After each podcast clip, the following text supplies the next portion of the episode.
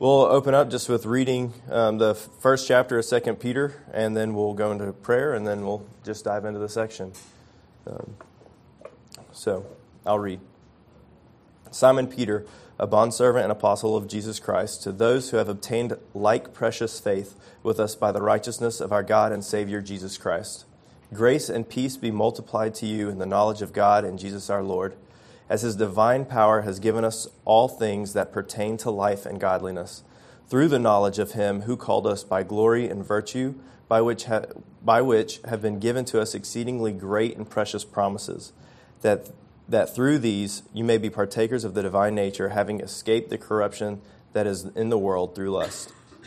But also for this very reason, giving all diligence, add to your faith virtue, to virtue knowledge, to knowledge self control to self control, perseverance, to perseverance, godliness, to godliness, brotherly kindness, and to brotherly kindness, love. For if these things are yours and abound, you will be neither barren nor unfruitful in the knowledge of our Lord Jesus Christ.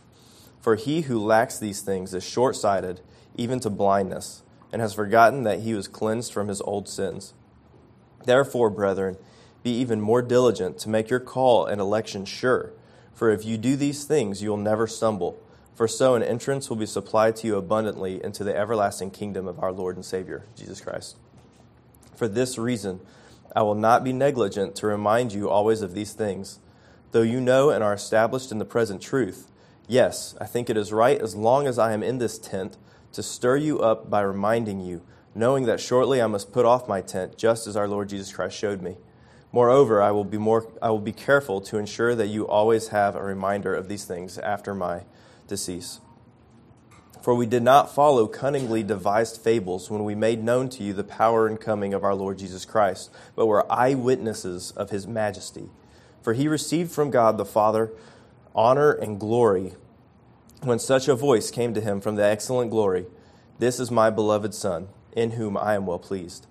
And we heard this voice which came from heaven when we were with him on the holy mountain. And so we have the, pro- the prophetic word confirmed, which you do well to heed as a light that shines in a dark place, until the day dawns and the morning star rises in your hearts. Knowing this first, that no prophecy of Scripture is of any private interpretation, for prophecy never came by the will of man, but holy men of God spoke as they were moved by the Holy Spirit. Let's pray. Heavenly Father, thank you so much for this, uh, this wonderful morning um, to fellowship and to grow closer to you, to learn more about who you are and your truth in Scripture. Um, thank you for the infallibility of Scripture and that we know that it's truth and that um, we can build our rock on the Word of God and um, have assurance of our faith and salvation through that, um, knowing that you are good and loving. And um, Lord, I just pray that we would open our hearts this morning and that your Spirit would be present in this place. We welcome you here now. Um, we welcome you into our hearts. Um, I pray that any hard place in our heart that is not receptive to your truth, that you would break apart and um, you would enter in and uh, mold us into be more like Jesus. Um, help us to hear your truth and receive it with, uh, with grace and excitement and um, joy, Lord, and just try to, to serve you the best we can. and Lord, I just pray that you would work in our hearts because no, we know that we can hear your truth, but only you can make it happen in our hearts. Only you can um, bring it to fruition. So we just pray that you would do that this morning.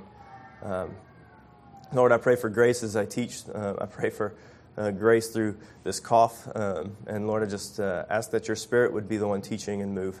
Um, we praise you and we thank you for your glory and your goodness. In Jesus' name, amen. So, in the first couple verses, verses 1 and 2, we look at um, it says, Simon Peter, a bondservant and apostle of Jesus Christ. Um, it's pretty clear that this book was written by um, Peter, who was one of Jesus' closest disciples. Um, Peter was one of the few that were was really with Jesus for most of the time. Um, even when Jesus would go alone, apart from disciples, a lot of times Peter would be one of the few that were able to, was able to follow. Um, it says, "To those who have obtained like precious faith, with us by righteousness of our God and Savior Jesus Christ." So he calls our faith a precious faith, um, which is an interesting word to use for it. Um, when I think of precious, sometimes I think of delicate, or um, obviously you think of great value, something very dear to you. Um, so think what are, what are some things you consider precious in your life? Um, a lot of people would consider a close friend or family. Uh, my wife is certainly precious to me. Um, you know, some people consider pets precious. There, are, there are many things that could be considered precious to you, um, but there are also items that could be precious to you. You know, there's like a precious diamond, there are precious gems. Um, and so if you think about it, um, those things are called precious stones. So those are usually why are, why are, the gems and things like that considered precious? Precious. It's usually because they're unique and rare and hold a certain value to you. Um, it stands out from all all the other stones, um, and it has this, this quality that is very appealing to you. Well, this faith that we have is in Christ is a precious faith. Um, it's of more worth than gems or family. Um, Christ says, if you love your father or mother more than you love him, then you're unworthy of him. And that's how precious our faith is. Uh, it's, it's of a supreme preciousness, if you will. And like a precious gem, uh, we'll say a diamond, our faith is beautiful and glimmering. Um, it's different than anything else in the world. Not only is it pristine and eye catching, it is solid, steadfast, unbreakable. Um, like a diamond, there is no stronger substance. Our faith is of strongest faith. Um, and just like our spouses and children, it is the sweetest thing, most dear to our hearts, um, at least most of the time, right? So, when I was searching for a ring for Michelle, um, I was totally new to the game of buying diamonds. I'd never had to buy a diamond before. Um, and uh, honestly, after that experience, I may never buy another one again after how expensive they were. Sorry, honey. um, very expensive, and, and was, they're very detailed, and it's just a grueling process. Um, but I did, did discover something new. I discovered that they can make synthetic diamonds now. They can make diamonds that aren't real diamonds. It's crazy. And like to the untrained eye, to, to me or somebody just walking into a diamond shop, I mean, they look legitimately real. I mean, there's they have the cut, the carat, the clarity. They have all of the characteristics of a diamond. It, I mean, it's really crazy. The only way you could tell that it's a fake diamond is if a jeweler, someone with a trained eye, takes a microscope or whatever their tool is to look at a diamond and look at the very details of the diamond with the inner parts to see, and then by seeing the inner parts, they can tell if it's a real diamond or a fake diamond. Um, it's really interesting. But again, only someone with a trained eye um, and the right tools can look at the inner parts of it and tell whether it's real or not. But the reality is, whether or not um, the reality is is that it, it's a fake diamond. You know, even though on the outside you can't tell if it's fake or not, the reality is it's not a real one. Um, and now, I don't say this to tell all the married women or the people who have diamonds out there to go to a jeweler and get their diamonds checked to see if your husband or your boyfriend got you a real diamond. Um, I just say that um, because this is exactly what's going on in the world with our faith. This is exactly the same thing.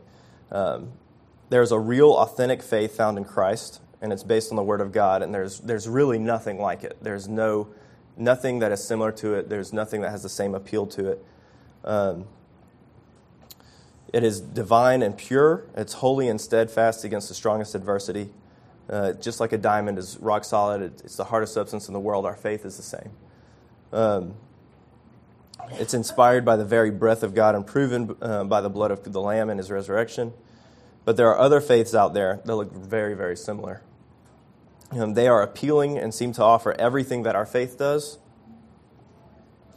But the truth is, they're not the true diamond. They're not the true faith in Christ. Um, they're not the, the only diamond. Um, only, but the thing is, only someone with a really trained eye can see this. Only someone who, can, who knows the faith can tell the difference between them. Um, those with the proper tools alone can tell.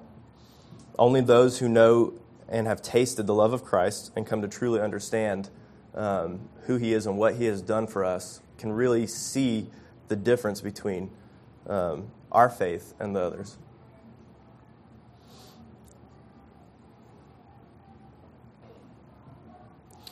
So, the proper tools that we have are the Word of God um, and evidence of faith. um, we have the tools to know Him better. Um, you know, we have the, the ability to tell whether our faith is authentic or not because of Scripture. Um, and basically, the Word of God is our tool. Um, those instruments are God's Word, our, our, prayer in the church. We also have fellowship of believers to know whether or not our faith is authentic. Um, he has placed these things in, in this world to reveal to us our need for Christ. And once we realize how much we need Christ, we have to allow Him to enter our hearts. And then we begin to partake in the permanent relationship we have with the living God. Um, once we have come to know Him, then it becomes our duty and privilege to help other people recognize the fake diamonds in the world. Um, and we have to go for, go for the real one, the only, the only one that can truly save their souls. We experienced this a lot in Mexico this week. Um, a lot of people in Mexico are strong, strong Roman Catholic.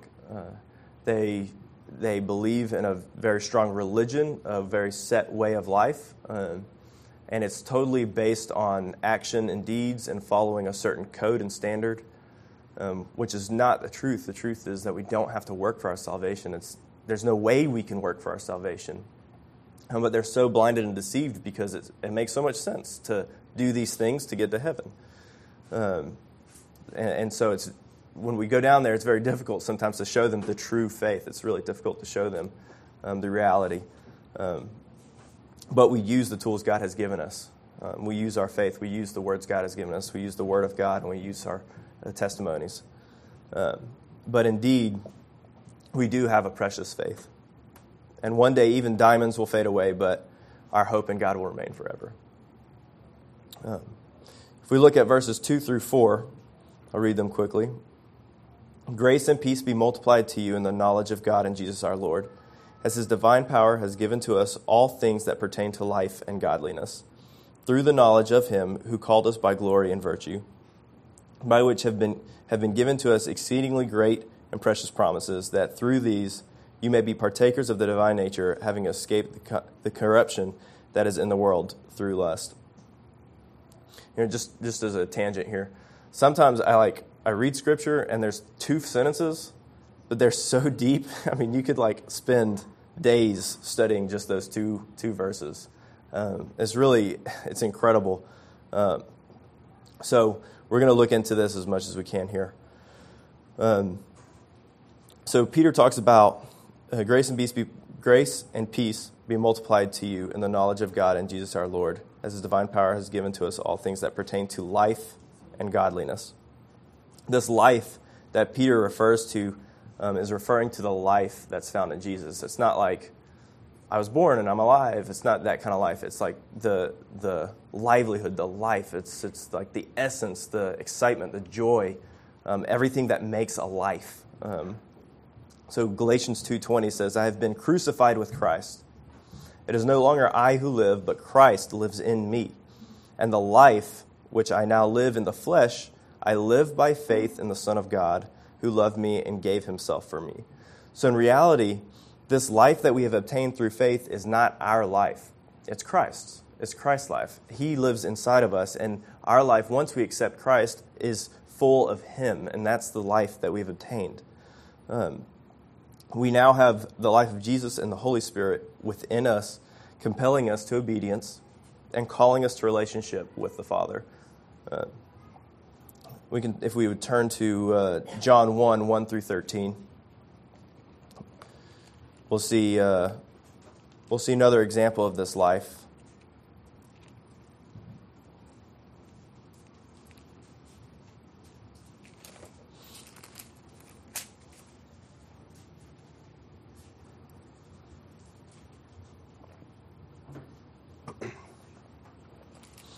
So I'll read. In the beginning was the Word, and the Word was with God, and the Word was God. He was in the beginning with God. All things were made through him, and without him nothing was made that was made. In him was life, and this and the life was the light of men. And the light shines in the darkness, and the darkness did not comprehend it. There was a man sent from God whose name was John. This man came for a witness to bear witness of the light, that all through him might believe. He was not that light, but was sent to bear witness of that light. That was the true light which gives light to every man coming into the world. He was in the world, and the world was made through him, and the world did not know him. He came to his own, and his own did not receive him.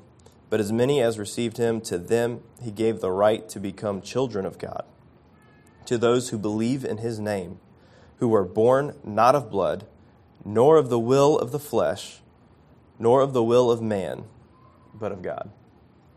Um, he refers to there the, the will of the flesh and the will of man.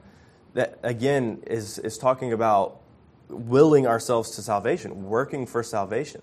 That doesn't, that's not, not possible. That is not how you become a child of God. You become a child of God through believing and faith of Christ and believing in the resurrection, believing in the, the truth of, of Scripture. Um, that is how you become born of God. That is how you have a life in Jesus. Um, that is how we obtain life. Um, verse 7 says that that light, um, talking about the light, uh, the light known as Jesus now lives inside of us as the Spirit. And if we look at, the, at why that life was sent, we see that it was that all through him might believe. By the life that we have inside of us, we must live in obedience and truth, so that through him, the Spirit inside of us, others might believe. God has given us this right to be his children by the light of the world who dwells inside of us. And because we are children of God by faith, we live to make him known just as we knew him. Or just as we know him, too. Um, so, because God considers us his children, he promised us an inheritance that we can't fully grasp yet. An inheritance that's greater than anything we can dream, but he has given us a glimpse um, or glimpses of this inheritance through his promises.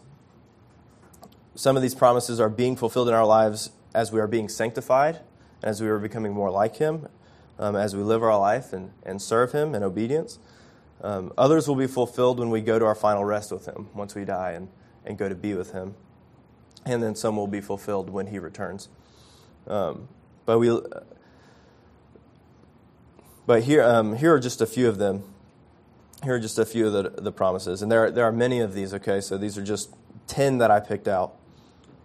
So, one, truth. He's promised us truth, um, that we will know the truth and that we will find freedom in it. He promised us abundant life. He's promised us uh, through John 14, 12 through 14. He says, Truly, truly, I say to you, whoever believes in me will also do the works that I do, and greater works than these will he do because I am going to the Father. Whatever you ask in my name, this I will do, that the Father may be glorified in the Son. If you ask me anything in my name, I will do it. He promises, promises us fullness of joy. Um, he promises a future and a plan. He's got a purpose for us. He uh, promises us victory over sin, victory over death. He promises the ability to move mountains, um, not, uh, not necessarily physical mountains, but the mountains in our lives, um, which are far greater than physical mountains. Uh, of course, He promises us eternal salvation, and He promises us newness. Quickly, I'll read, uh, well, maybe not quickly, it's a long section, but I'll read uh, Revelation 21 as an example of this newness. Um, it's one of my favorite uh, scriptures. Um, it's, it's just so encouraging and exciting to read it because it is kind of the fullness of his promises all coming together at one moment. Um, it's Revelation 21, 1 through 8 is what I'll read. I'm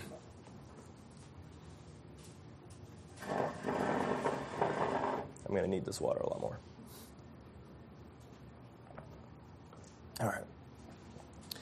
Now I saw a new heaven and a new earth for the first, the first heaven and the first earth had passed away.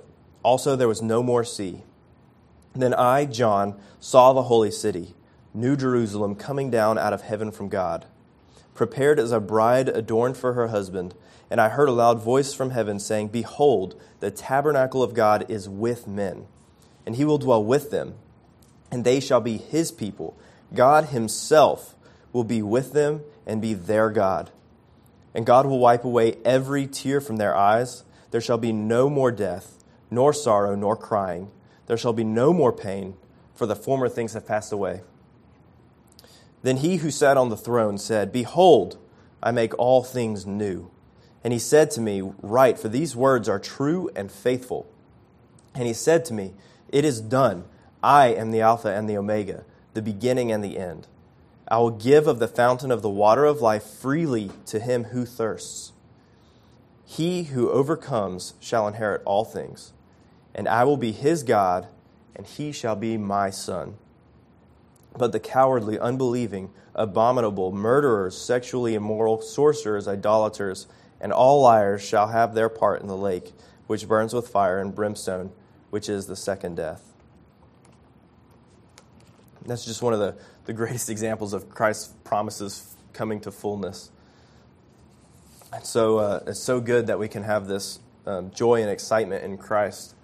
Uh, you know, the, the list of promises goes on and on, but we simply don't have time to, to list every promise that Christ has made.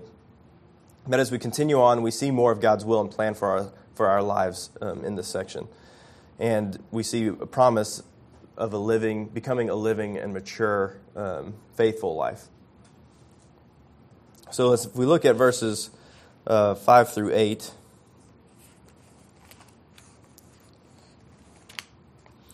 um, I'll read them. But also for this very reason, giving all diligence, add to your faith virtue, to virtue knowledge, to knowledge self control, to self control perseverance to perseverance, godliness, and to godliness, brotherly kindness, and to brotherly kindness, love. For if these things are yours and abound, you will be neither barren nor unfruitful in the knowledge of our Lord Jesus Christ. So as we continue on, or as we we, we see the promises of becoming a mature believer here, um, and we kind of see a step by step of how to become a mature believer. Um, you have to understand that you don't just become a mature believer overnight. It's not like a decision you make and boom, I'm mature. Um, it's just like you, are as a baby, you don't make that decision to become an adult. It's just not how it works. Um, these things take time. Um, you know, it's, it's a lifestyle. Uh, maturity is a lifestyle that you lead for years and years, and slowly but surely, God sculpts you into His vision for you.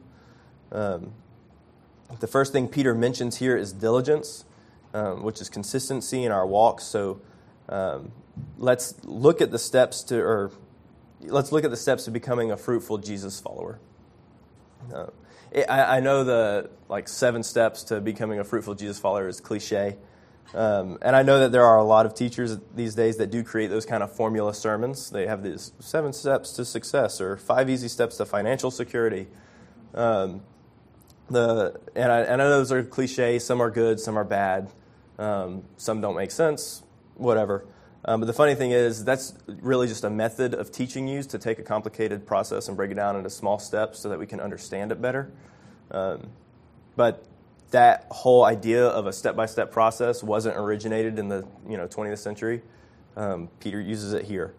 Uh, he, he, does it nearly 2,000, 2,000 years ago um, to break down how to become a mature believer and the characteristics of a mature believer.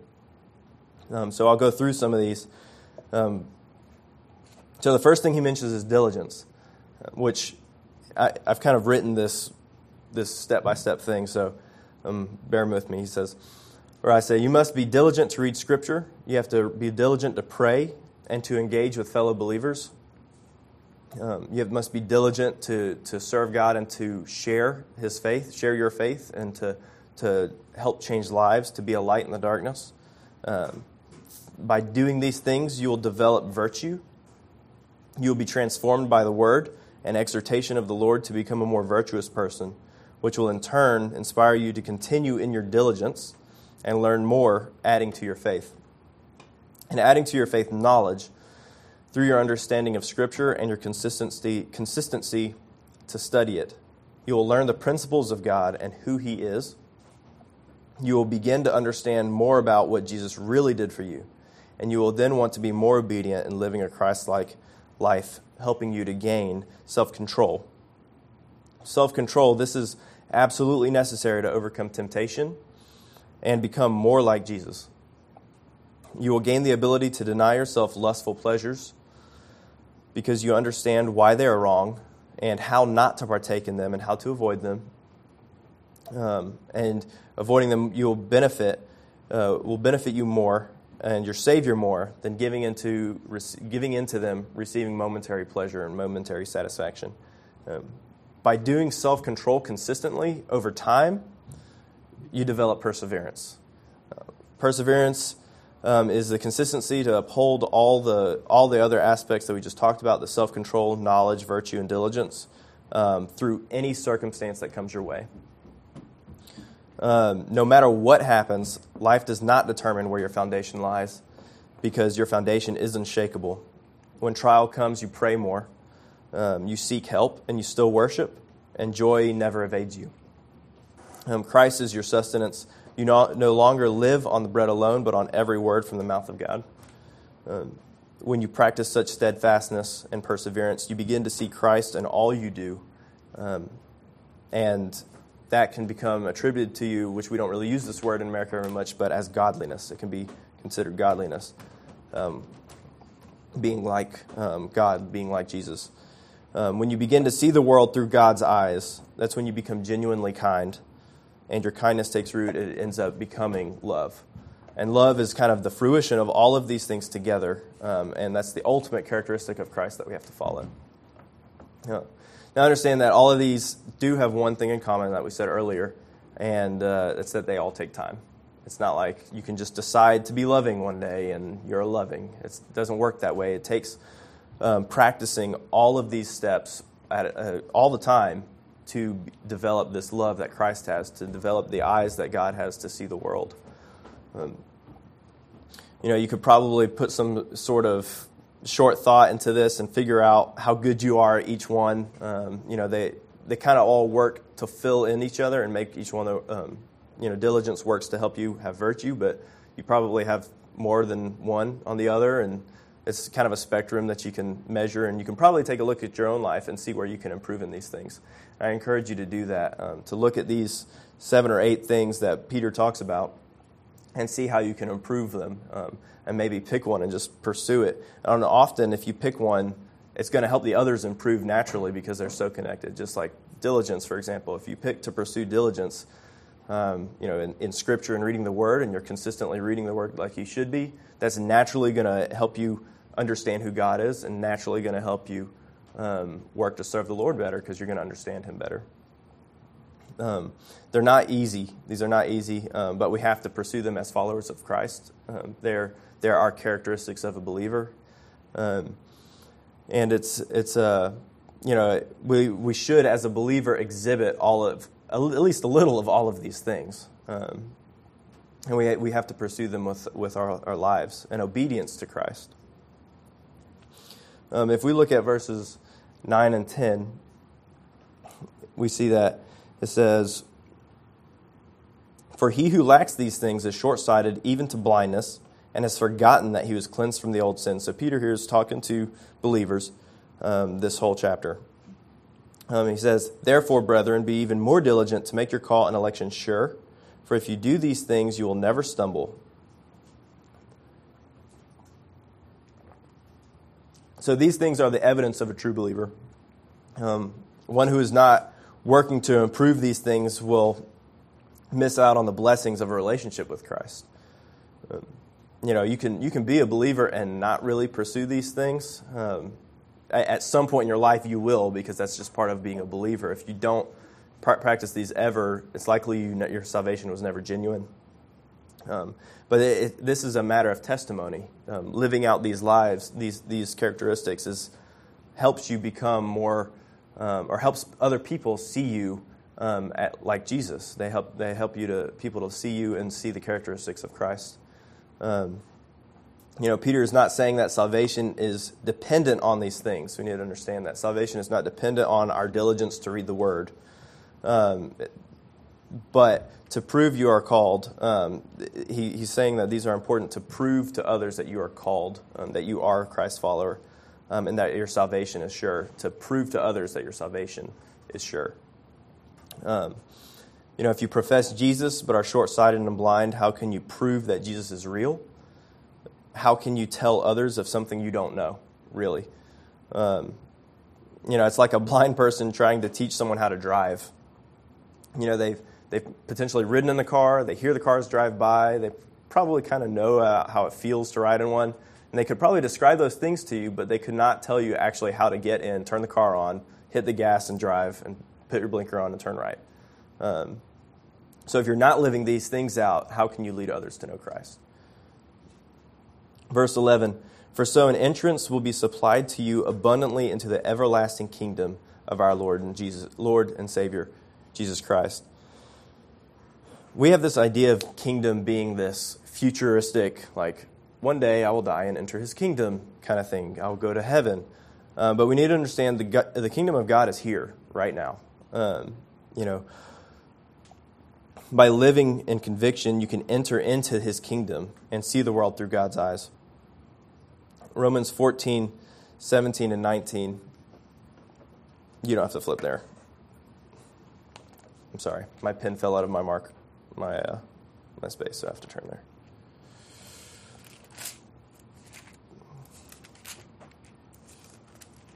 So if we look at Romans 14, 17 through 19, we, we actually see a little bit of the, a description of the kingdom of God, and so it helps us to understand what it is. Uh, Paul in Romans says, For the kingdom of God is not eating and drinking, but righteousness and peace and joy in the Holy Spirit. For he who serves Christ in these things is acceptable to God and approved by men. So we see here that the kingdom of God is righteousness and peace and joy. All those things we are called to have here on this earth. Um, so we need to understand that um, the present kingdom is full of these things, and that's what we're living in now. Um, you know, if, if we think of, of the kingdom being as um, eternity, you know, something that's far off after death, we end up missing a lot of the present kingdom. You know, God is present with us in our hearts now, and the Lord is in this place, and He's present with us now. Um, the truth of the gospel is the reality we live in. What is seen with the eye is temporary and it will pass away. But the word of the Lord, the truth of the gospel, will remain forever. As we are called to, to enter into Christ's kingdom, let us live in it even today. Um, let us enter into his kingdom today and serve God in his kingdom even as we live. Um, help us, let's, let's understand that um, it's, it really is easy sometimes just to think of our faith as this thing that comes to fruition in eternity. Um, and then we miss the point and we miss the present. So we need to focus and, and remember that um, our, our, salvation and the salvation of others is a, a, it needs to happen today. It's it's something that can happen today, and God is living with us and dwelling inside of us, and so our faith is real today. It's not something that just we'll, we'll experience tomorrow. Um, we can experience God's love and grace today. If we look at verses 12 through 15, for this reason, I will not. Now, this is Peter talking to the believers again. Um, this is a really interesting part. For this reason, I will not be negligent to remind you always of these things. Though you know and are established in the present truth, yes, I think it is right, as long as I am in this tent, to stir up by reminding you, knowing that shortly I must put off my tent and as our Lord Jesus Christ showed me, moreover, I will be careful to ensure that you always have a reminder of these things after my decease. So Peter tells us that these things are um, the, these things we know. They're the things we know, but we have to be reminded of. You know, how often do you have to be reminded of what you know? I know after I've had a four-year degree, there are still so many things I could go back and I need reminding of it. Um, especially if I end up going into a teaching job, I there are things that I'm going to have to go back and look at my notes and be reminded of um, so that I, I, can teach to my best ability. Uh, you know, it's, it's, just a very common idea. It's a very common principle that we, over the course of our lives, we, we learn things and there are things we, we, that we know, but we don't practice, and sometimes we just need a reminder um, to help us live that out. Um, and often the reminder kind of spurs us on to be excited and, remember the lesson that we learned um, so that we can reapply it to our life again. Um, so Peter wanted to make sure that the believers he was writing to have a permanent reminder of these things um, through his letter. You know, he was writing a, a, letter on paper so that they could always have this letter to remind them. Um, the funny thing was is that Peter was probably writing to this group, and so that this group of people has a, have a reminder. Um, what he didn't realize is that his letter would be a reminder to all believers for all of time. Um, it's, it's just amazing. Um, so, you know, let's within our church, it's something that's important for us to remind each other of the truth of God. It's important for us to remind one another of what we have learned and what we've experienced together um, as fellow believers. And this is one of those things where being diligent in our faith to remind each other is very important, um, to exhort one another and to encourage one another to, to learn and to live by what we've learned here in church and lived in our lives. Um, so make sure that you evaluate yourself, and sometimes you have to be bold and diligent to, or bold to remind somebody of what they have learned, because sometimes that's not easy. Um, so, but let's make sure that we're doing that within our church. Let's make sure we're doing that with each other and encouraging one another, because um, only by doing that and reminding one another constantly of what we have learned can we really um, live fruitful lives for Christ and live to our potential as Christ wants our church to, to be. Uh, you know, another interesting point here to note is that Peter refers to his physical body as a tent. Michelle and I just got back from Mexico, as we talked about earlier, um, and this year we went to a summer camp um, that one of our brother churches in Mexico puts on each year around this time, and uh, so, so we had to go and set up a tent, and everyone slept in a tent on this campground. And to be honest, it was pretty disgusting. I mean, people didn't shower. It rained all the time. It literally rained, I think, every day but one. And I think that one day that it didn't rain, it did rain at night. And so it was just, I mean, everything was wet and nasty. Um, we, we jokingly, the, the group of us had a nasty word of the day just because it was so gross there. Um, and honestly, at some point, it was really inconvenient to sleep in that tent. I mean, we would get done with some of our stuff around 12:30. We'd go to bed at one, um, or we would try to go to bed at one, and then it was just. I mean, you're not in your own bed, and so it's just you're you're outside, and um, um our tent was set up with the girls section, and so it was just very loud and and. Oh man, it was just it was really difficult to sleep sometimes. Um, later near the end of the week, we were so tired that we fell asleep easier, but we still only would get short hours of sleep, and it was just not a comfortable experience. And uh, you know that's kind of the experience of a tent. Even when you go camping somewhere, you know, kind of the least convenient part of going camping is sleeping in the tent. Um, but the cool thing about the tent and about the camp in Mexico is that we slept in it four nights. We only had to sleep in it four nights, and we got to pack it back up. We got to go to our host family's house and sleep in a bed. And last night we were able to sleep in our own bed. And so, over like a, a tent is just a temporary thing that's uncomfortable. Um, sometimes it's difficult to do. Sometimes it's really nasty and dirty and grimy, and you just have to do it. Um, but the cool thing is, is it's temporary. One day we'll get to pack it up, and we'll get to go home, and um, we'll get to sleep in our own bed. And so, just like Michelle and I went and slept in a tent at this camp in the middle of Mexico where there are no showers. Um, we're home. We packed it up. We're home, sleeping in our own bed, showering in our own showers. Um, so, our bodies are the same way.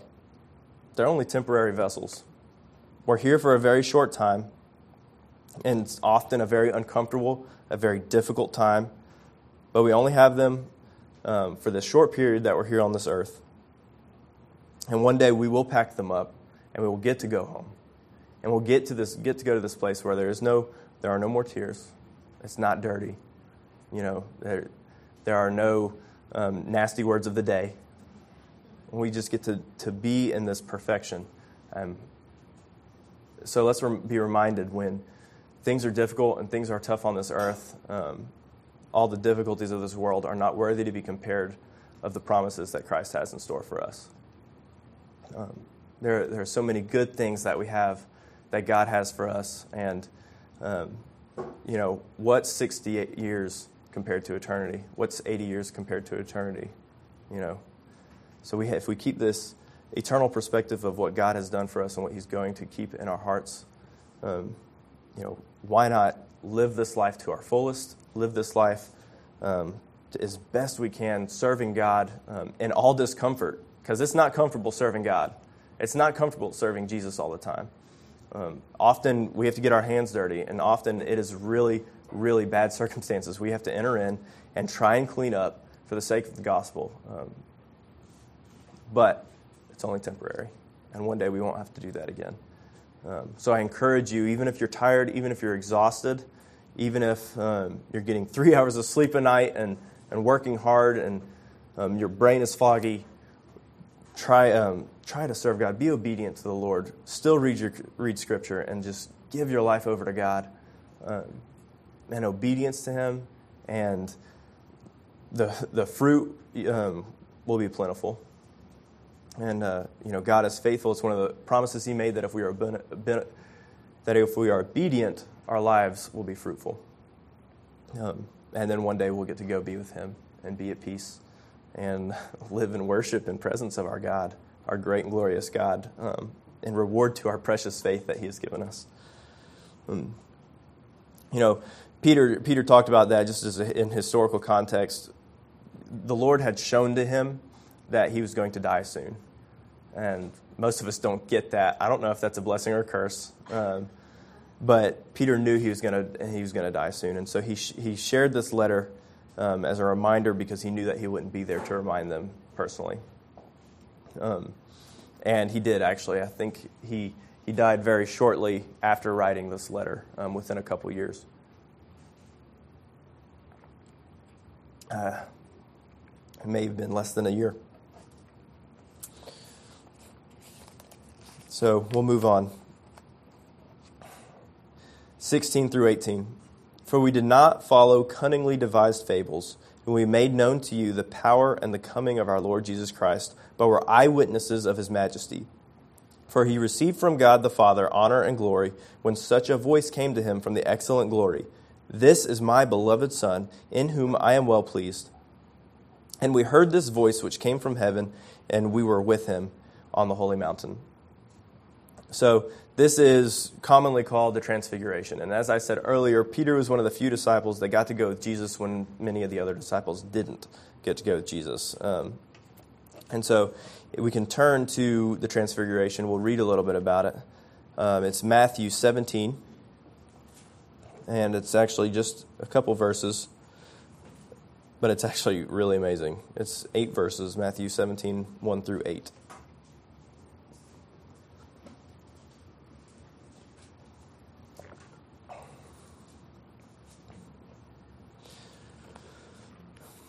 Now, after six days, Jesus took Peter, James, and John, his brother, led them up on a high mountain by themselves, and he was transfigured before them. His face shone like the sun, and his clothes became as white as the light. And behold, Moses and Elijah appeared to them, talking with him. Then Peter answered and said to Jesus, Lord, it is good for us to be here. If you wish, let us make here the three tabernacles one for you, one for Moses, and one for Elijah. At this point, Peter hadn't gotten the idea that Jesus was Christ the Lord. While he was still speaking, behold, a bright cloud overshadowed them, and suddenly a voice out of the cloud saying, This is my beloved Son, in whom I am well pleased. Hear him. And when the disciples heard it, they fell on their faces and were greatly afraid. But Jesus came and touched them and said, Arise and do not be afraid. When they had lifted up their eyes, they saw no one but Jesus only. I don't know about you, but this reminds me a lot of a salvation experience. you know, it's, it's that moment when you realize that you are broken, you are helpless, and you are sinful, and you are really apart from God for eternity. And when you have that recognition, you fall on your face before God in fear of His, of his judgment and His righteousness. And sure enough, Christ will come to you and say, Do not be afraid. Um, because by the blood of the Lamb, we don't have to be afraid of eternal judgment. Because as we talked about in Revelation 21, we have this promise of eternal life. You know, Peter was, was at the transfiguration. He heard, he audibly heard God speak over his son. He audibly heard that. How cool would that be? Would be crazy. I think I'd probably fall on my face too. Um, Peter was not only an eyewitness of Jesus' life, but he was also a testimony or a testament to Jesus being declared Christ from God the Father. Um, you know, he speaks with conviction about the majesty of Jesus because of his experiences with Christ. Uh, he states that our faith is not made up of a fallacy or something that's been made up. He's speaking of what he has seen and heard. He's speaking of the testimony that he has. Uh, he reassures us of the truth that he knows. And because of this, we can be sure that the scripture is truth and solid because of the testimony of Peter um, and other disciples. I mean, that's a, that's a crazy experience to witness. And, you know, I, you think if someone would see that, they would, be, they would want to share that. They would have to share that. You they'd be compelled to share that. And Peter was, and he shares it with us here. It's not something made up. He reassures us that it's not just this fake religion or fake diamond that we're looking at. This is the reality of Scripture. This is the reality of Christ's life. 19 through 21. And so we have the prophetic word confirmed, which you do well to heed as a light that shines in a dark place. Remember John 1. Until this day dawns and the morning star rises in your hearts, knowing the first, knowing this first, that no prophecy of Scripture is of any private interpretation, for prophecy never came by the will of man, but holy men of God spoke as they were moved by the Holy Spirit. This is a verse in Scripture that um, assures us that Scripture is the truth, that Scripture is not written by man, and it wasn't just this crazy religion that someone sat down one day and wrote and said, let's see how I can make people believe something, and just wrote for days. And, you know, one person couldn't write all this. Um, you know, Peter's declaring that every word that has been written in Scripture has been declared by God. The Spirit has moved in the lives of His followers, and they wrote. They may have been physically writing, and they may be um, physically putting the words, putting the pen to the paper, um, or the ink to the paper at the time. And but Jesus and the Spirit was the one working through them and inspiring their ideas and their thoughts um, to make Scripture. You know, there is no other text like Scripture in history. There is no other text that so consistently over time um, makes the same argument, makes the same points, and comes to the same conclusion. I mean, it was written over thousands and thousands of years without one contradiction. Um, there are so many prophecies within the Old Testament and the New Testament that have been fulfilled. I mean, historical documentation um, proves that the prophecy that has been written in Scripture has occurred. Um, and many, and the, and the cool thing is, another assurance that Scripture is solid and infallible is that the majority of prophecy has been fulfilled. The majority of it has happened already. And so we, we have physical, literal evidence that this book is truth. The cool thing is that there's still a few prophecies that haven't been fulfilled, but we can take um, courage knowing that these prophecies will 100% for sure be fulfilled um, you know, the coming of Christ, that will happen. We, we know that Jesus came, died, rose again. That's been fulfilled. 500 people witnessed, witnessed that, um, his resurrection, plus the disciples. The disciples dispersed, speaking of what they have seen, and uh, our faith was created in that moment. Um, well, the, the second part of our faith, the grace period. Um, you know, that, that is evidence. And then on top of that, um, we know that Christ will return again. We can take hope and confidence in Scripture, knowing that Christ will return again. Uh, you know, we can we can take hope knowing that the that Scripture we read in Revelation 21 is true. You basically consider that it that it is truth and, ha- and is going to happen. You know, if we could look into the future and look back, I'd be confident saying that happened.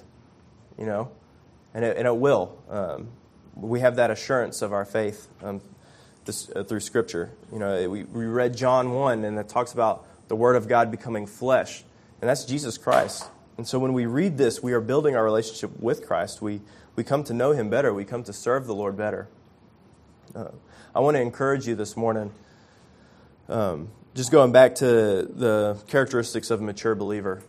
I would really encourage you this morning to um, re energize your study with the Word re energize your prayer life. uh, re energize your time here in church.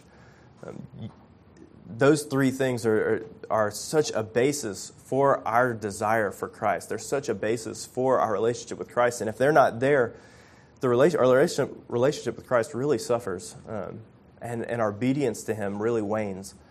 And so, I really encourage you this morning to, to really start diving into Scripture more, to start praying more, um, and to really be invested in our church and in our fellowship of believers and in Christ's church, really because um, this is not ours, this is God's. Uh, things that He has given us here, they're not ours, we're simply stewards of them.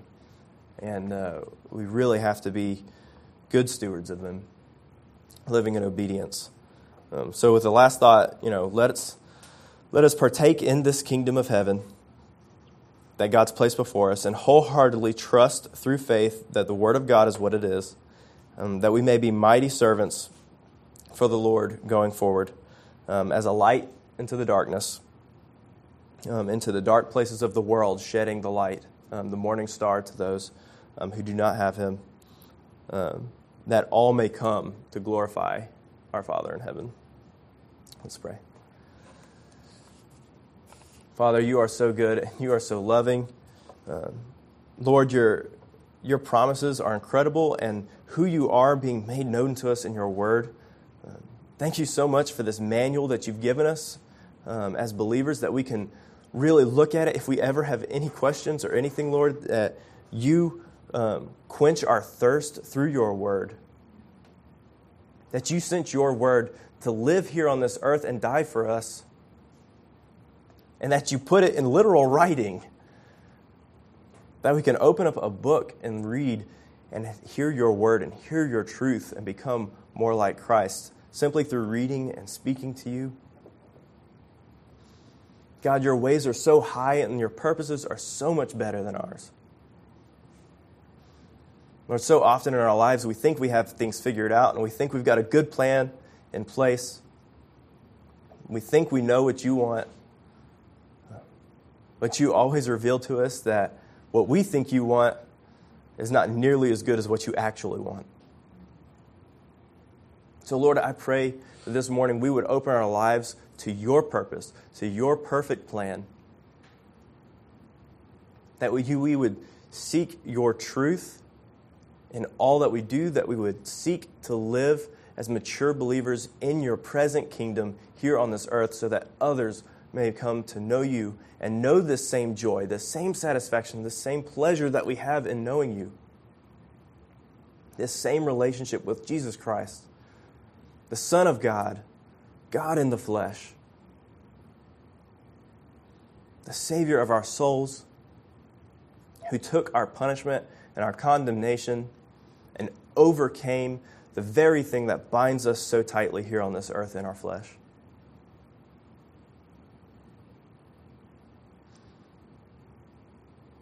Jesus is alive,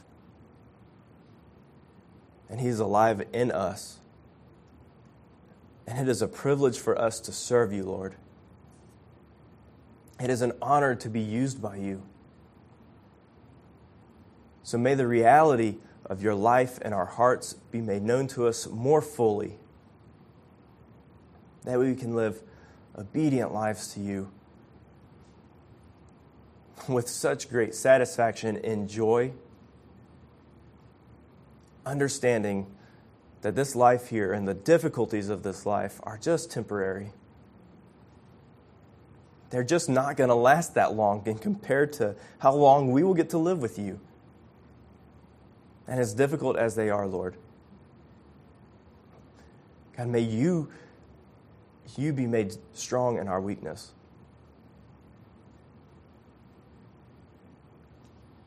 Be glorified in our lives Shine light in the darkness through our hearts, and may we become more like you. For the glory and honor of our Savior Jesus Christ. Through him, we come before you and ask these things in Jesus' name. Amen.